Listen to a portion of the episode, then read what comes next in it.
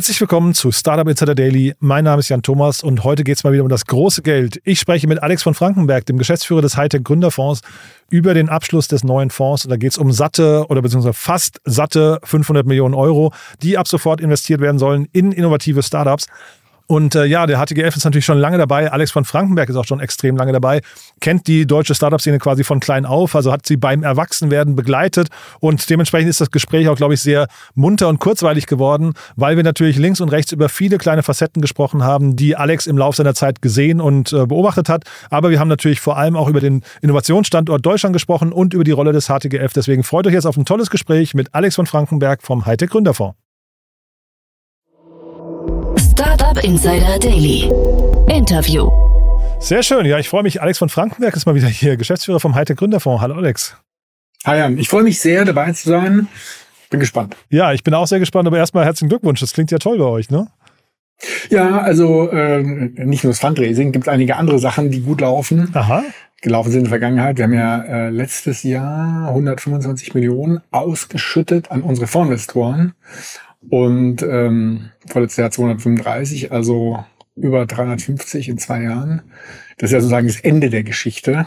Geld einsammeln. Das heißt, die sind happy mit euch gerade? Ja. Ja, tatsächlich. Jetzt bist du gerade dabei, das Pferd von hinten aufzuzäumen. Wollen wir über die LPs erstmal sprechen? Das ist ja auch spannend, weil wir reden ja eigentlich vor dem Hintergrund eurer, sag mal, des, des Final Closings eures äh, neuen Fonds. Aber äh, dann erzähl doch mal ganz, wer sind denn die LPs, die bei euch so investieren? Das sind die Besten der Besten. Natürlich. Ja, ist wirklich so. Ich möchte den Investor erleben, der das öffentlich nicht über seine äh, LPs hat, aber gut. Anderes Thema. Ja. Nee, die sind wirklich toll. Also wir haben ja äh, jetzt 45 private LPs im Fonds 4 und das ist schon mal eine tolle Zahl, weil daraus ergibt sich ja ganz viel. Daraus ergibt sich ganz viel Mehrwert, den wir Richtung Portfolio schicken können, aber auch sehr viel Know-how, tolle Netzwerke, Kompetenzen, Challenges, also die, die, die challengen uns ja auch, dass wir da spannende Unternehmen finden und so. Das ist ganz toll, aber eben nicht zu vergessen, zwei öffentliche. Einmal die KfW Capital und dann das Bundesministerium für Wirtschaft und Klimaschutz, BMWK, Wirtschaftsministerium. Und ich glaube, das Team der Investoren ist äh, wirklich sehr, sehr gut. Also das ist ja bei euch wirklich spannend, ne? Diese, diese breite, dieses breite LP-Konsortium. Was reizt die jetzt in euch? Du hast ja gerade so ein paar Vorteile schon genannt, aber äh, zeitgleich hast du ja die Brücke vorhin geschlagen mit, ihr habt Geld ausgeschüttet. Ist das im Fokus, würdest du sagen, oder geht es eher zum Beispiel um Know-how und ähm, Innovationsscouting und solche Themen? In erster Linie geht es um Mehrwert. Also wir liefern Mehrwert für die privaten Investoren, ich glaube auch für die öffentlichen. Das ist ein ganz wichtiger Punkt. Und zusätzlich zum Mehrwert liefern wir Performance. Und Performance am Ende heißt schon auch, dass wir profitabel sind und eben mehr Geld ausschütten, als wir bekommen. Und der Mehrwert für die Privaten ist jetzt sehr vielfältig. Am Ende sind wir ein Stück weit äh, verlängerter Innovationsarm. Ja, wir liefern Zugang zu Technologien, zu Geschäftsmodellen, zu Gründer, Gründerinnen, Teams, die eben, äh, die wir eben haben, die jetzt die etablierten Unternehmen nicht so sehr haben. Durch uns kriegen sie den Zugang, Co-Investment-Möglichkeiten, Kooperationsmöglichkeiten und wir haben auch schon zwölf Unternehmen, die von unseren Vorinvestoren gekauft worden sind. Also echter inhaltlicher Mehrwert von Learning bis hin zu Co-Investment-Möglichkeiten, Übernahmemöglichkeiten. So, und die beiden öffentlichen Investoren, und da möchte ich eine ganz große Brücke schlagen. Wer steht denn dahinter? Letztlich wir alle ja, die Bürgerinnen und Bürger, die beiden öffentlichen Investoren kriegen auch Mehrwert. Auch Rendite natürlich, das sind alle gleich, aber wir generieren Impact ähm, im Startup-Ökosystem und ein Stück weit auch Impact für die Gesellschaft. Beispiel, Next Kraftwerke stabilisieren Stromnetz. Europäischer Marktführer haben jetzt zwar verkauft vor zwei Jahren. Ja, hatten wir damals zusammen mit Next Kraftwerk hier auch im Podcast äh, ein Dreier-Interview, ne? Genau, war spannend. Genau. Und, und wo ist da der Mehrwert? Der ist gigantisch, weil jetzt äh, insbesondere in den letzten zwölf Monaten hatten wir ein bisschen Stress im Stromnetz durch verschiedene Gründe.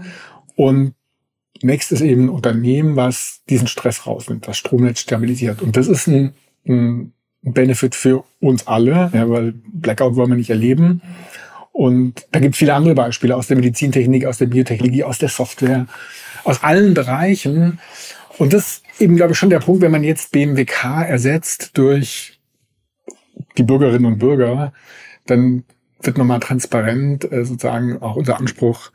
Äh, es ist beneficial für alle. Die 45 LPs, also die privaten, das sind so roundabout 30 Prozent, habe ich gelesen bei euch im Cap Table, ne, von, von dem Fondsvolumen. Ähm, ihr seid ja, glaube ich, mal als richtig staatliches ähm, Initiative seid ihr mal gestartet, glaube ich. Ne? Wie, wie viel staatlich, was würdest du sagen, wie, wie hoch ist der staatliche Anteil jetzt noch? Also jetzt, ich meine jetzt nicht 70 Prozent, sondern gedanklich auch. Seht ihr euch da eher ähm, staatsnah? Ich weiß gar nicht, ist das der richtige Begriff? Äh, also wir waren nicht staatlich, nie, von Anfang an. Wir hatten immer auch im ersten Fonds zwar ganz wenig, aber immerhin 17 Millionen von 272 im ersten Fonds auch schon privates Geld drin. So, deswegen. Das heißt, es nimmt zu, ja? Äh, wir sehen uns einerseits staatlich. Warum? Weil wir das Thema, also wir übersetzen, ich übersetze äh, Public-Private Partnership, PPP, mit Purpose, Performance und People. Und, äh, und da kann man jetzt die Reihenfolge hin und her tauschen. An erster Stelle stehen People, ganz klar. Ohne äh, die Gründerinnen und Gründer und aber auch ohne jetzt bei uns das Team wird es nicht gehen. So, und auf zweiter Stelle gemeinsam miteinander steht beides, Purpose und Performance. Und Purpose ist jetzt weniger, weniger Förderprogramm, sondern äh, Purpose ist eben positiver Impact. Und so gesehen, äh, ich habe jetzt gesagt, stehen beide auf gleicher Stelle, ist es gleichwertig. Ja, wir sind beides, wir sind Purpose und wir sind Performance, wir sind staatlich und wir sind privat.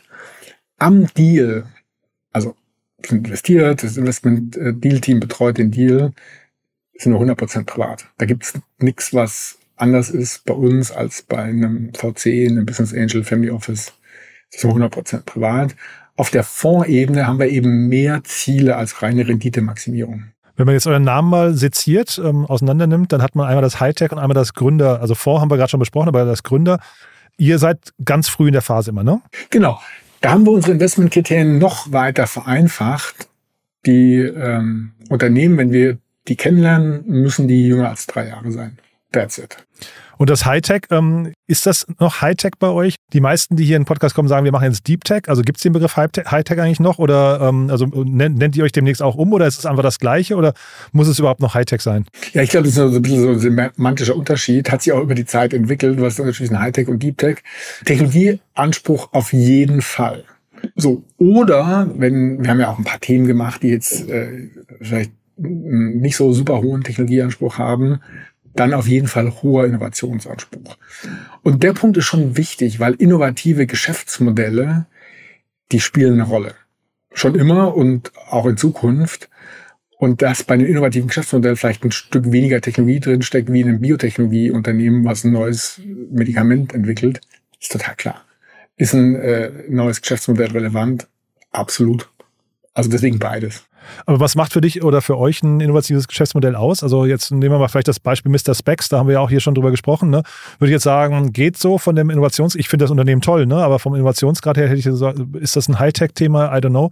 Geschäftsmodell, Innovation weiß ich auch nicht genau. Ähm, wir müssen aber jetzt, wir können es auch an einem anderen Beispiel festmachen, aber vielleicht, dass du einfach nochmal umreißt, in was ihr investiert und in was auch vielleicht nicht. Ja, genau. Also ähm, Mr. Specs haben wir schon Ende 2008 gemacht. Also da war, glaube ich, Zalando noch gar nicht gegründet oder irgendwie gleichzeitig, ungefähr gleichzeitig gegründet, also nicht weit auseinander. Es war ein langer Home Run, ne? nee, ist aber toll auch. Ja, Durchhaltevermögen, ganz großartig, wirklich. Ja. ja, genau. Und immer so Thema Multichannel und Technologien zum Online-Brille anprobieren und, und Vermessung und so. Das ist schon relevant auf der, durchaus auf der Technologieseite. Und ich glaube, so ein hochvolumiges Business, nicht nur E-Commerce, sondern auch zum Beispiel im Fintech-Bereich, hochvolumige, also, dünn, also relativ, jetzt im Fintech-Bereich relativ dünne Margen, brauche ich viel Volumen, dass da was zusammenkommt da brauche ich Technologie dafür, dass ich es hinkriege.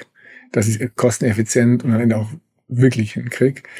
Deswegen, auch wenn auf den ersten Blick nicht so super viel Technologie drin steckt, um wirklich erfolgreich zu skalieren, brauche ich auf jeden Fall Technologie. Mhm. So. Das Gegenbeispiel zu Mr. Specs natürlich irgendwie kann man nicht vergleichen, aber am Ende dann doch auch ein bisschen Amazon. Und ich war jetzt zufällig letzte Woche bei AWS in München, äh, so, war kennengelernt. Die sitzen übrigens bezeichnenderweise im Siemens Headquarter. Wirklich? Aktuell. Ich meine, die machen 5 Milliarden Gewinn im Quartal. So, was war's? Bücherversand. Was ist es geworden? Mehr Hightech geht, glaub nicht mehr. Auf der IT-Seite oder ziemlich weit vorne. Deswegen, ich glaube, ein innovatives Geschäftsmodell braucht Technologie und zieht vielleicht Technologieentwicklungen nach sich, um dann wirklich erfolgreich zu sein. Deswegen sollte man da nicht zu oberflächlich sagen, ich finde da jetzt keinen Hightech, das mache ich nicht. Mhm. Ja, ist schon auch relevant. Ich wollte jetzt auch nicht oberflächlich sein, sondern es geht eher so ein bisschen drum, also mit der Logik könnte man natürlich jetzt in fast alles investieren, weil man ja sagt, äh, okay, hinten raus könnte ja noch ein Markt, also ne, Bücher und AWS, das ist natürlich auch eine dankbare Brücke. Ich, ich kann der, der, der Logik folgen, nur das dann könntest du ja fast sagen, Hauptsache das Gründerteam denkt innovativ und denkt groß und dann steht ihnen auch die Welt offen, wenn sie erfolgreich sind. Absolut. Und ich meine, eine Sache, die wir, ähm, ähm, nichts Neues, ist sagen, fast kein Gründerteam schlägt von Anfang an die richtige Richtung ein. Ja, manche haben größere Kurskorrekturen, der, der berühmte Pivot, manche eben auch, auch kleinere und sehr selten passt genau. Und ich glaube, die Fähigkeit, along the way den Kurs zu optimieren, zu korrigieren, Chancen, die dann daherkommen, auch wahrzunehmen, ist, glaube ich, super entscheidend. Und zwar nicht nur für Startups, auch für Konzerne und für Leute privat. Mhm. Ja, weil wenn man nach der Schule irgendwas gemacht hat, dann endet man wahrscheinlich mit woanders, wenn man in Rente geht. Ja, also früher und heute erst recht. Das heißt, sagen, Kurs anzupassen, immer wieder innovativ zu sein, sich immer wieder neu zu erfinden und natürlich dann auch ähm, ja, Technologie zu entwickeln, dadurch einen echten Edge, also noch stärkeren Edge zu kriegen, ist, glaube ich, super mega entscheidend. Und dieses Früher und Heute, also mal als Stichwort, ihr habt, ihr seid 2005 gegründet, ne? Das heißt, jetzt seid ihr volljährig. Glückwunsch auch dazu. Bald, ja, August. Äh, was hat sich denn in der Zeit verändert äh, aus deiner Sicht? Also, wenn man jetzt mal eure Reise, ihr habt ja jetzt, glaube ich, hat, hatte, glaube ich, gelesen, 1,4 Milliarden an der Management oder so, ne? In der, in der Größenordnung. Ähm, ja, genau, haben wir bei den ersten Forscher Oder an, an, Fonds, ja genau, ne? Die, ein Fonds. An der Management haben, die haben wir schon mehr als zurückgezahlt, von daher kann man das ein bisschen abziehen. Aber ist ja schon irre, ne? Ähm, aber trotzdem, wenn du mal so die, mal kurz so Resümee passieren lässt, so die Entwicklung der Jahre, was hat sich aus deiner Sicht ist für euch als Fonds direkt verändert? Also was sich verändert hat, wir sind nicht mehr so ganz alleine. Die, die Gründerszene, das Ökosystem in Deutschland ist aufgewacht und hat sich, äh, hat sich mega gut entwickelt. Mhm. Und äh, wenn wir zurückschauen, was damals war, da gab es ein paar VCs. Also mehr als zehn, glaube ich, gab es gar nicht in Deutschland. Es gab eine sehr, sehr kleine Business Angel Szene und bei den ausländischen Investoren war Deutschland ähm, eher so nicht besonders auf dem Schirm. Und Corporate Venture damals hat noch zugemacht. Also nicht jetzt keine Namen, aber wir hatten da Bewerbergespräche von Corporate VCs, die es heute wieder gibt, die, die da runtergefahren wurden. Mhm. Und heute ist genau das Gegenteil. Es gibt eine super starke, insbesondere frühphasige VC-Szene. Corporate Venture ist riesig geworden. Und ähm, die Asia-Szene ist riesig und, und die Ausländer sind seit vielen Jahren die größte Investorengruppe für insbesondere große Anschlussfinanzierung in Deutschland. Also wir gucken auf ein super mega kompetitives und starkes Ökosystem. Das wird dann so ein bisschen schwächer bei so den ganz großen Finanzierungen, so 50 Millionen Tickets plus. Da sind wir jetzt noch nicht so ganz so weit wie andere Ökosysteme. Aber das ist unglaublich. Die Anzahl der, der Unternehmen, also Startups, die Finanzierung kriegen, ist von ich meine, 2004, 2005, 20, ganz Deutschland.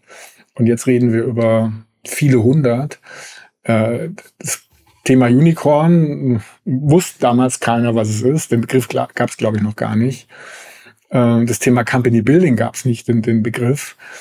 Ähm, und, und heute, ich meine, auch die Anzahl der Lehrstühle, der Entrepreneurship-Lehrstühle. Der erste war, glaube ich, 98. Da gab es dann vielleicht schon ein paar, 2005. Aber auch eben die Ausbildung hat sich äh, super gut weiterentwickelt. Also ich glaube, wir haben da eine Dynamik aufgenommen, äh, die, die super positiv ist. Aber ist ja eigentlich super spannend, ne? Auch, also im Prinzip kann man sagen, ihr habt damals, seid ihr in eine Landschaft reingekommen, wo die auch wachgeküsst werden musste, ne? wo, wo irgendwie Aufbauhilfe geleistet werden musste. Jetzt sagst du aber gerade, Früh, Frühphasenfonds gibt es mittlerweile sehr viele jeder sagt, das hast du ja gerade auch schon angesprochen, jeder sagt quasi in der späteren Finanzierungs, in, bei den späteren Runden, so, was ich, vielleicht ab 20 Millionen schon geht das vielleicht los, aber dann 50 Millionen hast du gerade gesagt, da sind wir noch auf, auf ausländisches Geld angewiesen. Warum habt ihr jetzt euren Fonds nicht vielleicht noch, ähm, weiß nicht, weiterentwickelt und sagt eigentlich, jetzt frühe Phase ist erledigt, äh, jetzt macht man die späteren Phasen und sorgt da irgendwie für die richtigen Strukturen? Also erledigt ist es, glaube ich, also war es vielleicht, könnte man argumentieren, so 2021. So, was sehen wir jetzt? Irgendwie eine Krise jagt die nächste. Und vor allen Dingen sehen wir eben weiter steigende Zinsen. Das ist ja super klar äh, auch von der EZB announced worden. Und wir sehen eine hohe, zumindest mal nicht zurückgehende Inflation. So, und in dem Umfeld ist es natürlich äh, plötzlich wieder sehr schwer geworden, äh, in der ganz, ganz frühen Phase, wo halt maximale Risiken sind, äh, zu investieren. Und ich glaube, sobald Störungen im sag ich mal, System gibt, reißt ganz schnell diese Siedlücke wieder auf. Deswegen sollte man, also das ist, glaube ich, wirklich gefährlich zu sagen, Haken dran und brauchen wir nicht mehr.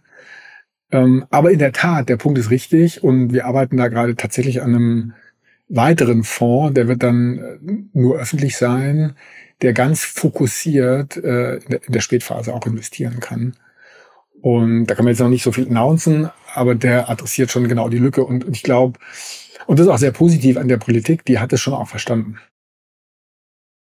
Und jetzt habt ihr aber trotzdem eine halbe Million Euro, ne? Äh, eine halbe, Million, eine halbe Milliarde Euro äh, zur Verfügung. Wie weit kommt ihr denn damit? Das ist ja, ist ja schon auch signifikant viel Geld, ne?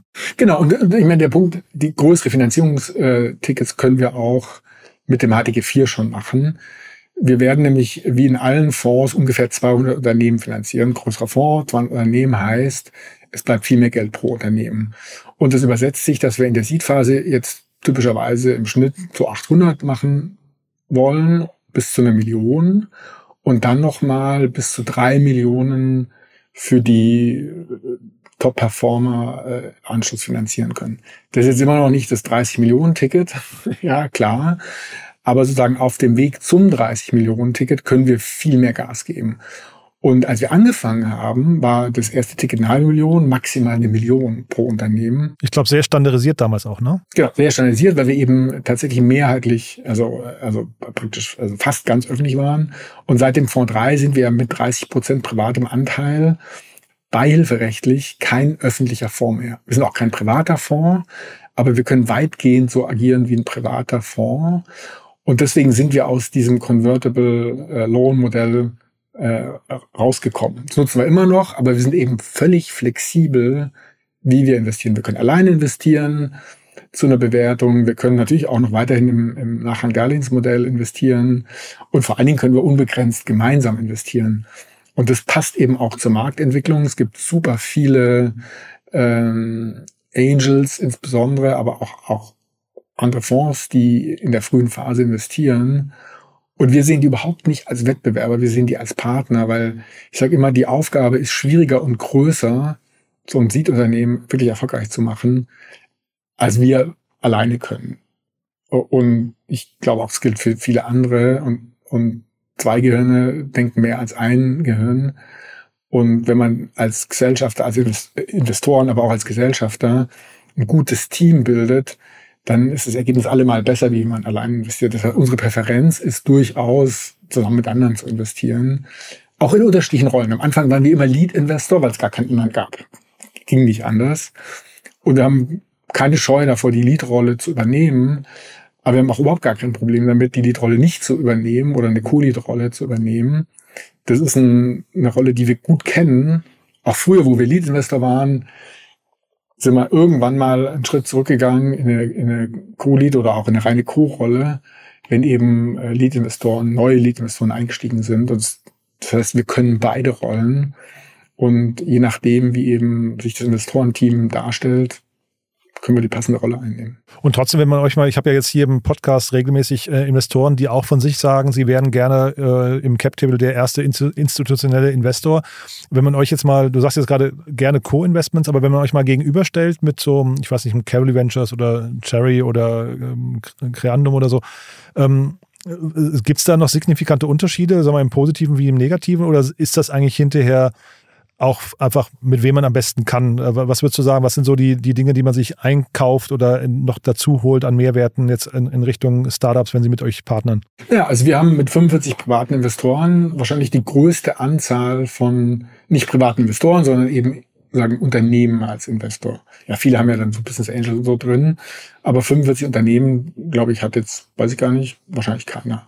So plus wir bringen die Historie mit ähm, die eben aus 18 Jahren mit super mega viel Transaktionserfahrung. Wir haben 160 Unternehmen, über 160 verkauft. Wir haben vier Börsengänge gemacht.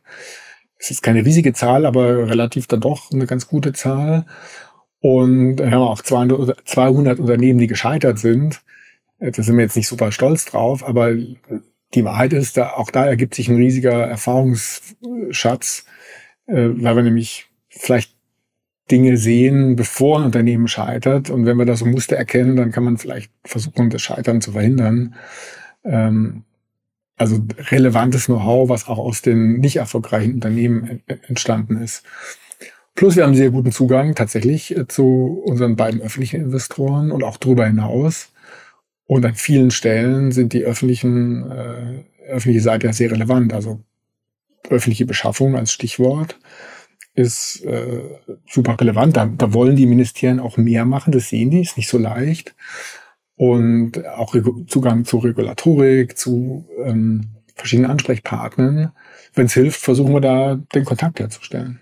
War denn eigentlich jetzt, ich meine, jetzt war ihr ja selbst im Fundraising, war denn für euch das Umfeld äh, gerade schwieriger als noch vor ein, zwei Jahren? Ähm, also habt ihr diese Marktveränderungen gerade auch selbst am eigenen Leib gespürt? Das Umfeld war super schwierig. Also es gab sehr gemischte Strömungen. Einmal war es, wir haben tatsächlich angefangen mit Corona, sogar kurz davor.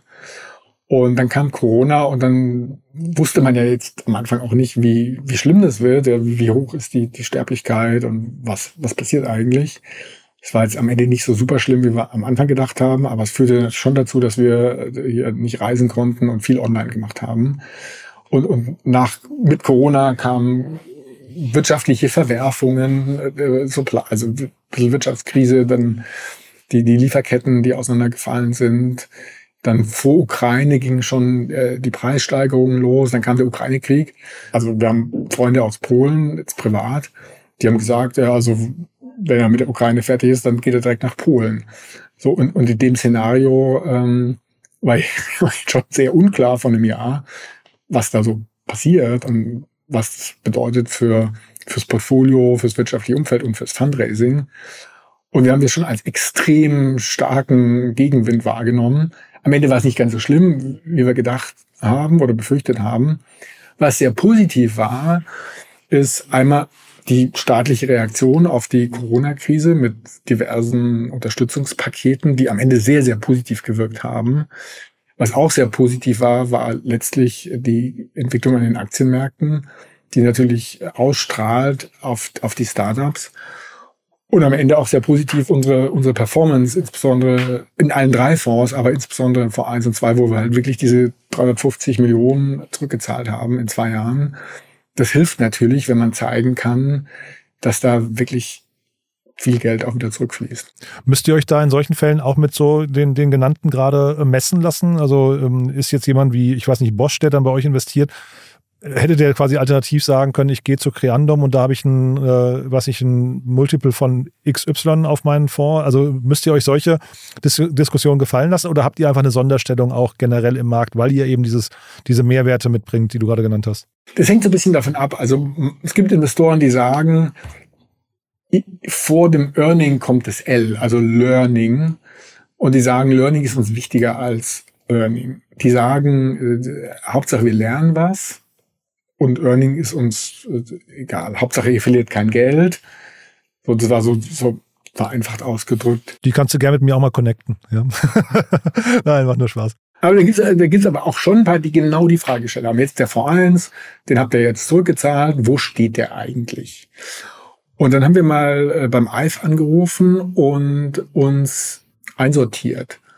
Und der V1 Vintage 2005 ist im ersten Quartil gelandet der europäischen VCs. So, also immerhin Top 25.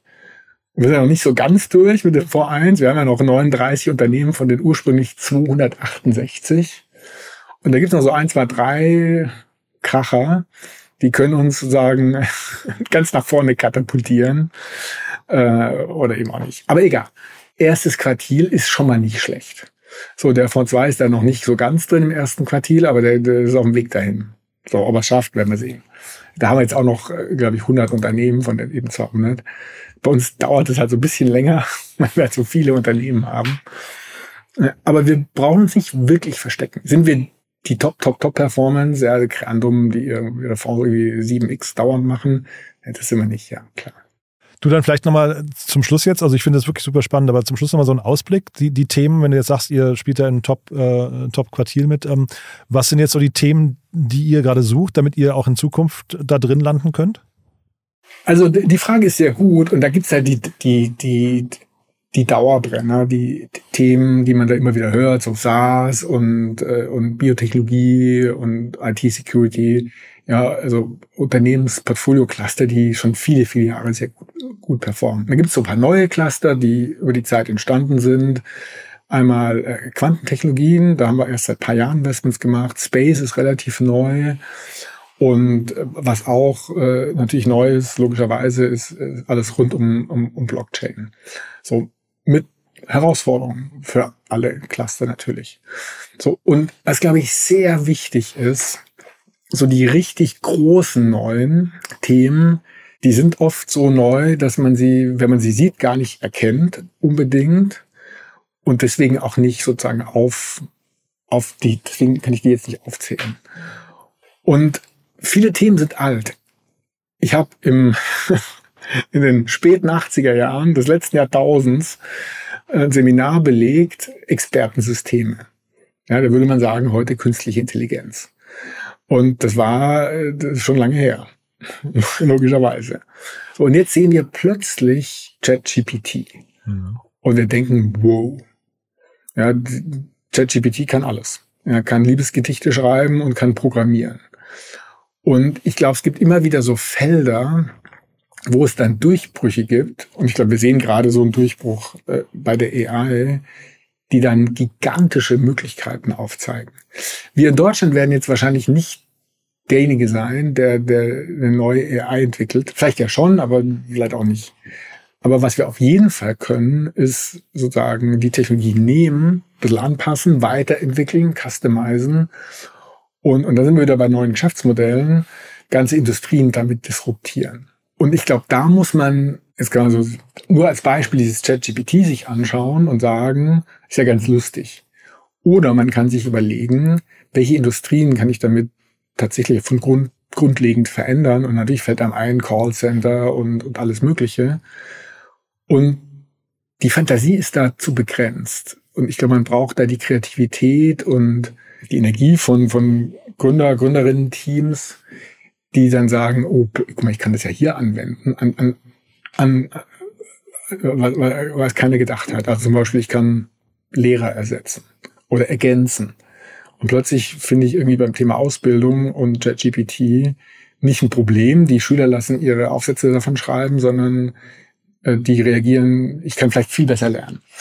Und das kann man schlecht vorhersehen. Und deswegen sind wir sehr, sehr offen für neue kreative Ideen, auf die, auf die wir selber nicht kommen, sondern die wir sozusagen gemeinsam mit den Gründerinnen und Gründern dann umsetzen.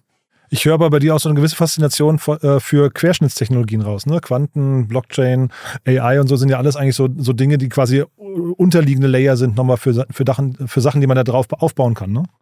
Genau, absolut. Und, und dieser Optimismus, der wird nie weggehen. Und warum wird er nicht weggehen? Weil Innovation nicht weggeht. Und äh, man gab da berühmte Zitate vom Chef des amerikanischen Patentamts, irgendwie 1800 irgendwas, der gesagt hat, jetzt haben wir alles erfunden. ja, oder irgendwie IBM-Chef Ende der 50er, der Markt für Computer 5 auf der Welt. So, und, und insbesondere große Innovationen werden systematisch unterschätzt. Auch von uns. Und deswegen sage ich, wir sind, wir liegen immer falsch. Und was meine ich damit? Natürlich, wenn wir Investment nicht gut ist, liegen wir falsch. Aber wenn es sehr, sehr gut ist, lagen wir auch falsch. Warum? Weil wir ehrlicherweise bei den ganz großen Erfolgen diesen Erfolg zum Zeitpunkt des Seed Investments nicht gesehen haben. Und das ist der Punkt. Innovation wird uns immer auf der positiven Seite überraschen. Überraschen im Sinne von, huch, das hätten wir gar nicht dann doch so groß gesehen. Und deswegen sozusagen die Offenheit für Innovation erstmal an sich, aber auch für dieses Upside ist super wichtig. Und wir werden, wir werden Dinge sehen in zwei Monaten, in zwei Jahren, in 20 Jahren, wo wir ehrlicherweise sagen werden, das hätten wir jetzt aber wirklich nicht gedacht. Und ich glaube auch, dass wir das brauchen. Wir brauchen diese Innovation, um die Probleme der Gesellschaften, der, der Erde, der Menschheit zu lösen. Und natürlich das ganze Thema ähm, Global Warming, aber auch ein gigantisches globales Problem der Demografie. Es gibt nur sehr wenige Regionen, Afrika und dann noch ein paar Länder, die, äh, die wachsen, drei Viertel der Welt schrumpft. mit vielen Herausforderungen, äh, äh, weil, weil wenn es weniger Leute gibt, dann gibt's halt die Leute nicht, die Dinge machen. Und die Lösung muss sein und wird sein Innovation. Und, und das Positive ist, dass wir als, als Deutsche da so langsam das also verstanden haben, dass wir junge Gründerinnen und Gründer haben, die da äh, sagen, diesen sehr harten Weg oft der, der Gründung vorziehen, der in Anführungszeichen, sage ich jetzt mal, ein bisschen bequemeren, vielleicht Konzernkarriere oder ertragreicheren äh, Investmentbanking-Karriere, wie auch immer, weil wir, weil wir es brauchen. Die Gesellschaften, die Menschheit, der Globus braucht Innovation und die werden wir kriegen. Die werden wir finden in Deutschland und woanders auf der Welt. Und deswegen sind wir happy, dass wir da jetzt mit den knapp 500 Millionen äh, einen, am Ende einen kleinen Beitrag dazu leisten können. Also ein tolles Plädoyer zum Schluss, muss ich sagen, Alex. Ein tolles Schlusswort. Wahrscheinlich wird sich in 150 Jahren mal jemand an dich erinnern und sagen, der Alex Frankenberg, der hat recht gehabt, die Innovationen bleiben, bleiben und lösen die Probleme. Ne? Ja, ja. Da wird irgend so eine KI trainiert werden auf den Quatsch, den ich dir hier erzählt habe. Und wird dann den Quatsch weitererzählen. Ach Quatsch, das war ein, war ein schönes Schlusswort. Du, dann danke ich dir, dass du hier warst, Alex. Hat wirklich großen Spaß gemacht. Sehr kurzweilig. Ähm, tolle Mission. Glückwunsch nochmal. Und dann würde ich sagen, wir bleiben in Kontakt. Wenn es die nächsten großen News gibt, machen wir Follow-up, ja? Alles klar, danke. Vielen Dank, Jan. Ciao. Startup Insider Daily, der tägliche Nachrichtenpodcast der deutschen Startup-Szene. Ja, das war Alex von Frankenberg, der Geschäftsführer des Hightech Gründerfonds. Ein sehr cooles Gespräch, glaube ich. Ein schöner Rückblick auf äh, fast 18 Jahre Hightech Gründerfonds. Ich glaube, hat viel drin gesteckt. Man hat, glaube ich, auch ein gutes Gespür dafür bekommen, warum der Hightech Gründerfonds anders ist als andere Fonds, welche Rolle er spielt, warum ein Standort wie Deutschland wahrscheinlich so einen Fonds braucht. Ich fand es auf jeden Fall super cool. Wenn es euch auch gefallen hat, wie immer, die Bitte empfehlt uns gerne weiter. Empfehlt gerne diese Folge weiter an Gründerinnen und Gründer, die vielleicht mit dem HTGF mal in Kontakt treten sollten, weil sie vielleicht ihre erste Finanzierung brauchen und der HTGF ja als Co-Investor oder als Lead-Investor bereitstehen sollte. Ja, dann dafür vielen Dank an euch fürs Weiterempfehlen und ansonsten euch einen wunderschönen Tag und ich freue mich, wenn wir uns nachher wieder hören oder ansonsten spätestens morgen. Bis dahin alles Gute. Ciao, ciao.